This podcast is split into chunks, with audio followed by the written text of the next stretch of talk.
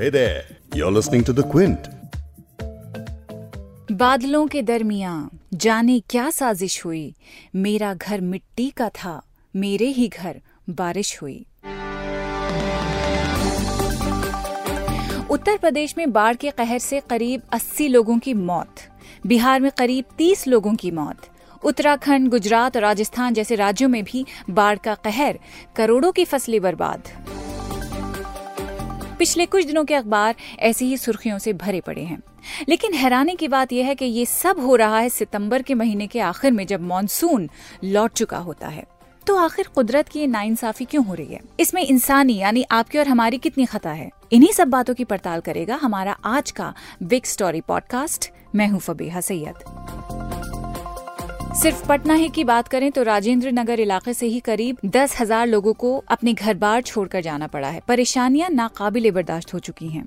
बहुत एरिया क्या है सर? कमर भर पानी में हेल के जा रहे हैं, आ रहे हैं। क्या है?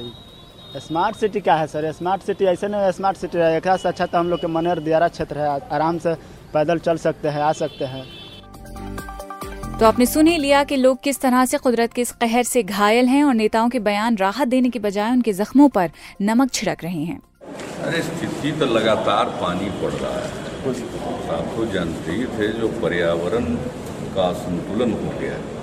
जो जलवायु परिवर्तन, अब जब जो शुरुआती दौर था, उसमें हेवी रेन कुछ इलाके में हुआ और एक तरह से कहिए कि जो बाढ़ की स्थिति आ गई, अब उसके बाद एकदम सब जगह पानी की कमी और सूखे की स्थिति, फिर गंगा नदी का जलस्तर बढ़ना। लेकिन अब इसको कहिएगा ये तो मौसम की चीज़ है। सूखा की स्थिति के बाद अब सीधे अचानक ऐसी स्थिति आ गई। है लेकिन हम लोगों को पूरे तौर पर जो भी पीड़ित लोग हैं, उनकी हर संभव सहायता। आप देखिए, कई जगहों पर लोगों का कहीं किसी का दीवार गिर गया, एक जगह कुछ पेड़ गिर गया उसके चलते तो कई जगह पर लोगों की मृत्यु दुखद है। हम सब लोगों को जो सहायता हो सकता है, वो सब करेंगे। ये तो नेचर की चीज़ है। और अधिक से अधिक जो भी मुमकिन है सहायता वो प्रशासन की तरफ़ से सरकार की तरफ़ से किया जा रहा है। सर, लोगों लेकिन लोगों को तो थोड़ा सा मन को और हौसला को बुलंद रखना पड़ेगा। नीतीश कुमार यानी सुशासन बाबू कह रहे हैं कि कुदरत के सामने किसी की नहीं चलती। हो सकता है कि वो सही कह रहे हो, लेकिन बिहार में कोसी के इलाके में तो हर साल बाढ़ आती है ना? वहाँ आप पहले से कोई इंतज़ाम क्यों नहीं करते? आप अपने लोगों को यूँ मरने के लिए भी तो नहीं छोड़ सकते हैं? ये सब क्यों हो रहा है और आगे क्या हालात रहने वाले हैं? ये जानने के लिए हमने बात की जीपी शर्मा से, जो स्काईमेट वेदर सर्विसेज़ के मेट्रोलॉजी डिपार्टमेंट के वाइस प्रेसिडेंट हैं। सुनिए उन्होंने क्या कहा। देखिए सिर्फ़ बिहार ही नहीं सभी स्टेट्स को सतर्क रहने की ज़रूरत है क्योंकि इस तरह के एक्सट्रीम वेदर में बढ़ोतरी देखने को मिल रही है।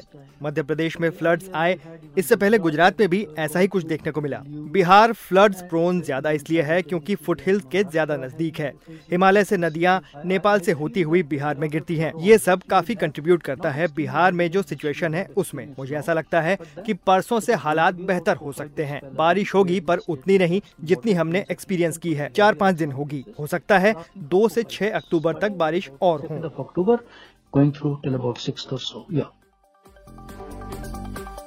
बारिश ने सारे रिकॉर्ड तोड़ दिए हैं। सितंबर के महीने में बारिश ने 102 साल का रिकॉर्ड तोड़ दिया है। जून से सितंबर महीने तक औसत से 9 परसेंट ज़्यादा बारिश हुई है। आमतौर पर सितंबर महीने में इतनी बारिश नहीं देखी जाती है। ये तो मानसून के लौटने का वक्त होता है, लेकिन मानसून विभाग ने कहा है कि इस बार मानसून देरी से लौट रहा है। ये हालात 15 अक्टूबर तक खींच सकती हैं। ऐसा 60 साल में पहली बार हो रहा है। 1960 के बाद ये पहली बार होगा कि मानसून इतनी देरी से विदा होगा। इस बार मानसून शुरुआत से ही धोखा दे रहा है। पहले तो वो देर से आया। जून में बारिश में तैंतीस परसेंट की कमी रही। बिहार के जिन इलाकों में सितंबर के आखिरी हफ़्ते में भी बारिश हुई है, वहाँ जून महीने में काफ़ी कम बारिश हुई। मध्य बिहार के कुछ इलाकों में इतनी कम बारिश हुई थी कि धान की रोपनी मुश्किल हो गई थी, लेकिन आज वो इलाके पानी में डूबे हैं। 28 सितंबर तक देश के 25 राज्यों में भारी बारिश रिकॉर्ड की गई है। बिहार के 16 ज़िले बाढ़ की चपेट में हैं। यूपी और मध्य प्रदेश में बारिश ने कहर बरपाया हुआ है। उत्तराखंड में भी भारी बारिश दर्ज की गई है। मौसम विभाग ने सितंबर के महीने में तेज बारिश के पीछे तीन वजह बताई हैं। पहली पैसिफिक ओशन के ऊपर बना अल नीनो का इफ़ेक्ट जिसने मानसून पर दबाव बनाया। दूसरी, जुलाई के महीने में कम बारिश। ठीक उसी वक्त इंडियन ओशन में मानसून के मुताबिक वातावरण तैयार हुआ। और तीसरा फैक्टर है बे ऑफ़ बंगाल में बना लो प्रेशर इसके लगातार बनने की वजह से लंबे वक्त तक भारी बारिश होती है, जो हम सितंबर के महीने में देख रहे हैं। मेट्रोलॉजिकल डिपार्टमेंट के मुताबिक लो प्रेशर वाला एक सिस्टम 10 दिनों तक एक्टिव होता है। इसके लगातार बनने की वजह से अगस्त और सितंबर महीने में बारिश हुई है। कई ऐसे इलाके जहाँ कम बारिश हुई थी सीज़न के खत्म होते होते वहाँ भारी बारिश हो चुकी थी। जिन इलाकों में 20 फ़ीसदी कम बारिश हुई थी, वहाँ सीज़न खत्म होते वक्त 28 फ़ीसदी की सरप्लस बारिश हो चुकी थी।